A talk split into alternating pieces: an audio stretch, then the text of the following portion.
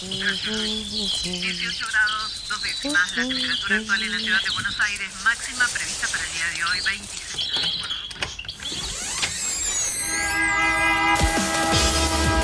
No tenemos agua, se nos corta la luz, no vivimos dignamente.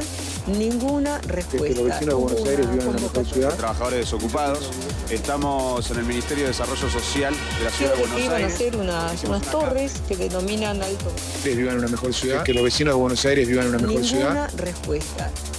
Esto pasa en Buenos Aires.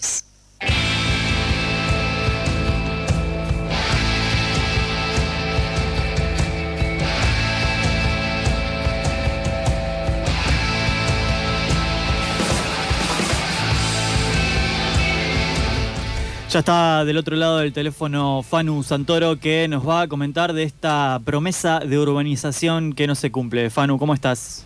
Hola, buenas tardes, compañeros, ¿cómo están? Bien, acá estamos, acá dentro del estudio con aire acondicionado, así que supongo que un poco más frescos que vos. Ay, qué bien, están en la gloria. Yo Sí, estoy en la calle, ahora se fue el sol, pero eh, está, está bastante más fresquito. Está- Contanos brevemente dónde estás, Fanu. Estoy en los tribunales de San Martín, cubriendo lo que es la tercera audiencia del juicio contra Iggy. eh, y es, bueno, ya hablamos mucho de Iggy, pero para quienes no están al tanto, es una lesbiana que se defendió de un ataque eh, cuando querían violarla, eh, tres hombres al menos, y hirió a uno de ellos que finalmente terminó fallecido y hoy está siendo acusada por hom- hom- homicidio simple. Pero bueno, acá estamos eh, acompañándola porque sabemos que su acción fue en legítima defensa, se defendió porque si no se defendía iba a terminar asesinada. Eh, ahí sigue, si siguen eh, la programación de FM La Tribu van a poder seguir día a día lo que es la cobertura del juicio eh, en, en el que en el marco del cual pedimos eh, la absolución total para Iggy. Pero eh, en estos minutos vos, Fanu, nos venís a contar otras cositas que están pasando o que no están pasando en la ciudad de Buenos Aires. Sí, que no está pasando, porque hay una promesa que la ciudad de Buenos Aires, que el gobierno de la ciudad de Buenos Aires no está cumpliendo, que es terminar con la urbanización del barrio Playón de Fraga en Chacarita, que se inició en 2016, que está a cargo del Instituto de la Vivienda de la ciudad de Buenos Aires. Es un proceso que se inició en 2016 y al día de hoy son más de 300 familias las que aún esperan una vivienda digna, mientras los vecinos que viven en el barrio denuncian los problemas que ocasionaron, por ejemplo, la demolición de casas y la emergencia sanitaria en la que se encuentran por la falta de acceso a los servicios básicos como luz, agua. El proyecto de integración sociourbana que hoy eh, lleva adelante el IBC fue aprobado por una ley que se sancionó en la legislatura, que es la ley 5799, y tiene como objetivo una integración social urbana para mejorar el acceso a la educación, a la salud, al trabajo de eh, los vecinos y por supuesto también realizar obras para que se garanticen los servicios básicos y las viviendas adecuadas. Eh, gestionar las viviendas eh, para los vecinos del barrio que hayan entrado en el censo del 2016 y eh, las viviendas construidas en la calle Triunvirato es uno de los principales problemas porque hay un nivel de eh, hacinamiento muy grande. Entonces, el proyecto de reurbanización lo que pretende es mudar a las familias para eh, que pueda haber una apertura de calles y el esponjamiento. El Hay una es- mesa de Esponjamiento, perdón, Fanu. ¿Esponjamiento? Sí, ¿Qué, qué quiere decir eso? Eh, eh, tiene que ver con eh, la cuestión del hacinamiento de las casas y también la construcción de las casas.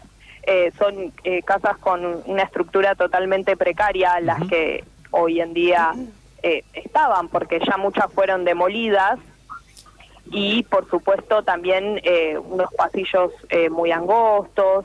Por eso lo que se intenta es eh, primero mudar las casas que están en con peligro de derrumbe, casas que se inundan eh, y otra de las eh, urgencias de las familias es, por ejemplo, mudar a las familias que tienen en, en, su, en su seno personas con discapacidad.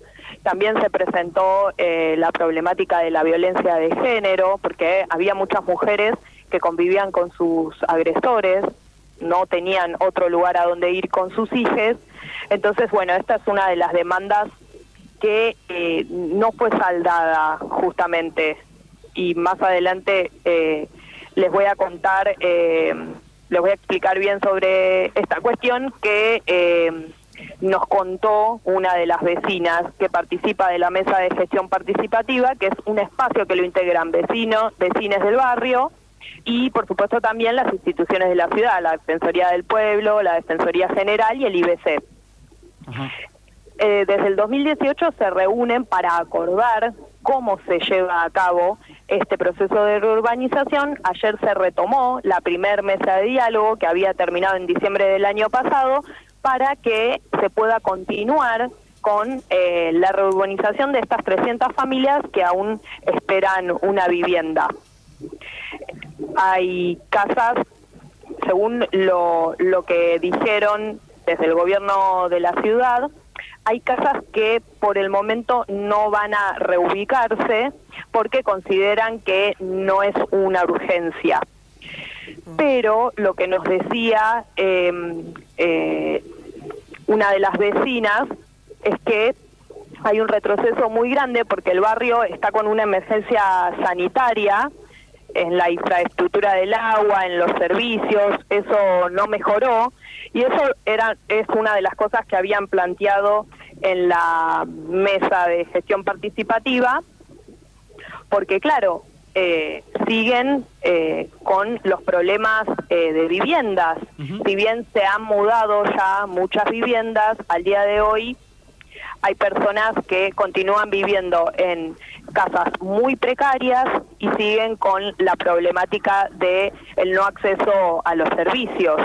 Claro, mientras se están reubicando algunas casas, hay otras familias que siguen en la misma situación desde antes de que se comience con este proceso de urbanización. O sea, ni siquiera se puede, ni siquiera lo que está haciendo el gobierno de la ciudad es atender la urgencia de, de repente no tener agua potable eh, mientras se avanza con el proceso de reubicación. ¿Es así? Claro, por supuesto. Y otra de las problemáticas que fue surgiendo a medida que se fue desarrollando este proceso de, urbaniza de reurbanización es la violencia de género. Porque lo que sucedía es que muchas vecinas no tenían acceso a estas nuevas construcciones, porque ¿qué pasaba? Cuando iban a denunciar una situación de violencia, y ya habían sido censadas como parte de una familia, las titularidades de las casas se las entregaban a sus parejas. Mm. Entonces, eso obligaba a estas mujeres a convivir con sus agresores. Mariluz Zambrano es integrante de la mesa de urbanización y nos contaba un poco eh, cómo está el barrio y el proceso que están viviendo ahora. Bueno, ellos terminaron de adjudicarle la vivienda a los violentos y nosotros, por otro lado, organizativamente, con varias organizaciones que están cerca del barrio, en conjunto pudimos luchar por algunas, pero no por todas porque otras las desestimaron y como que como que quedaron, bueno, esta vamos a esperar al próximo proceso. Como que, la, que las mujeres que tienen con violencia tienen que aguantarse todo esto hasta otro proceso que no tiene fecha tampoco. Como muchos casos quedaron en el camino, como también el tema de niños con discapacidad y que necesitan su lugar, su ámbito y recomendados con psicólogos, trabajadores médicos con firmas que recomiendan que tienen que tener un lugar accesible y no en una pieza conviviendo con cuatro o cinco personas. Bueno, hay viviendas transitorias eh, que están vacías, que tranquilamente podrían dárselas a las familias que tienen las complejidades, por ejemplo, como las que contaba Mariluz, de violencia o familiares con discapacidad. La mamá de Mariluz, por ejemplo, vive en una casa que no está afectada, es decir, que no va a ser mudada, eh, no tiene la urgencia de ser mudada, y ella es una de las 300 familias que está esperando una vivienda, porque fue censada, porque le corresponde por ley, nos contaba, eh, a partir de la ley 341 que en 2014 eh, demanda que eh, le sea otorgada una vivienda social. Ella también denuncia que en muchas oportunidades intentaron coimearla con una vivienda con la condición que se aleje de la participación de la mesa y en todo el proceso de toma de decisiones. Mariluz es una persona, una vecina que desde hace muchos años viene luchando para que la urbanización se dé eh, teniendo en cuenta los, los términos y la voz de las personas del barrio. Ella también, por supuesto, necesita una vivienda, pero sigue adelante con su lucha, no acepta eh, un soborno como una vivienda a cambio de eh, su silencio. El otro gran inconveniente son las vecinas que quedaron en el barrio luego del derrumbe de casas, que no estaban en condiciones, y algo de esto nos contaba también Mariluz, eh, lo que sucede. Se inundó de ratas y casas que quedaron al abandono sin derrumbar. Por ejemplo, la empresa Mitre algunas casas que las derrumbaron afectaron a otras casas porque quedaron fisuradas eh, con las paredes fisuradas. E incluso rompieron algunas vigas donde se metió adentro de otra casa. O por ejemplo la, casa de, de, mi mamá por ejemplo se inunda de agua porque como rompieron la, así nomás la traza palpa y todo eso que está abierto a cielo luz todo lo que llega el agua y la casa de mi mamá está en caída se inunda todo el tiempo de agua. Antes no se inundaba. Esa etapa ya la habíamos superado hace 10 años y con esto que dejaron así eh, está teniendo una terrible humedad. La cerámica se levantó, la pared a un metro y medio de, humedad. Eh, mi mamá sufre de presión alta, mi hermanita también está con tema de los bronquios, mi hermano que sufre del corazón con bueno con toda la humedad que antes no ya no la teníamos nosotros ya habíamos curado esas partes y como así en varias de las casas de varios vecinos bueno, los vecinos responsabilizan al interior presidente del IBC, que es Juan Ignacio Maqueira, que se comprometió a cumplir con el presupuesto. Había un presupuesto destinado especialmente para este proyecto.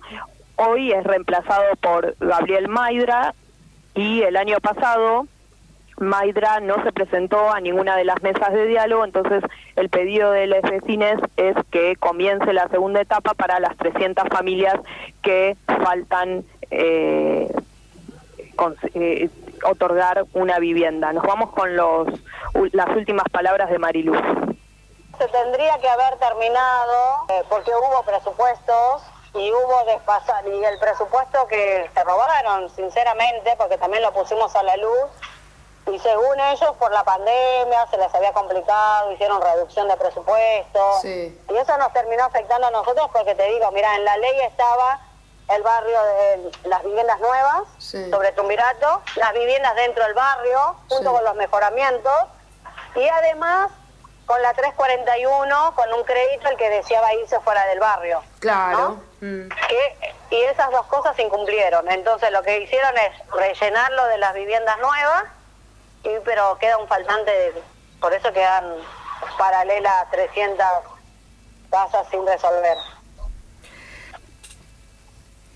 Fanu, ahí, hasta ahí tu informe sobre la ciudad de Buenos Aires. Eh, supongo que si hay novedades en esta materia la estarás trayendo nuevamente acá a la revancha Vamos a seguir eh, informando sobre el tema porque, bueno, falta mucho aún para que se termine esta promesa de urbanización. Muchas gracias, Fanu. Gracias. Chao, chao.